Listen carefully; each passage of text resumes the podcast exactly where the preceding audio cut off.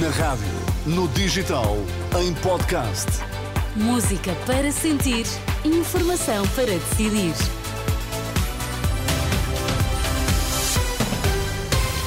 Obrigada, Ana Galvão, que estava aqui. É terça. Vamos às notícias. André Rodrigues, bom dia. Olá, para ti também. Dia, espero que tenhas tido um bom Natal. O que é que temos em destaque?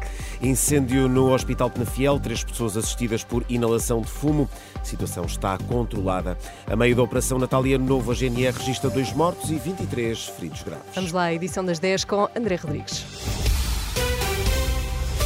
Incêndio no Hospital de Penafiel. As chamas deflagraram por volta das 8 da manhã desta terça-feira na ala de psiquiatria.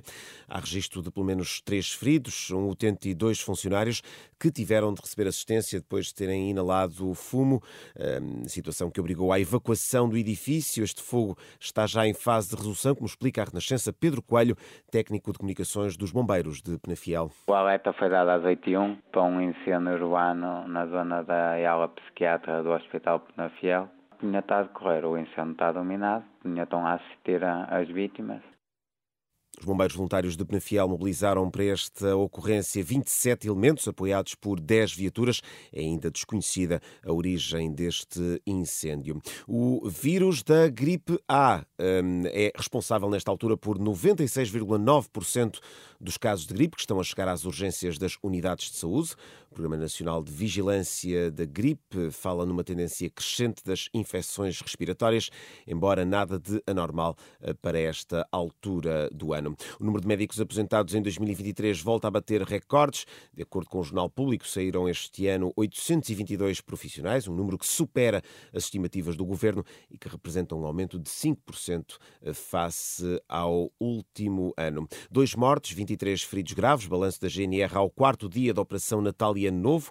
Registaram cerca de 800 acidentes, são dados avançados à Renascença pela capitão Lígia dos Santos, porta-voz da Guarda Nacional Republicana. E no que diz respeito ao período entre 22 de dezembro e o dia de ontem, dia de Natal, dia 25 de dezembro, temos registro de 786 acidentes, dos quais resultaram 2 vítimas mortais, 23 feridos graves e 220 feridos leves.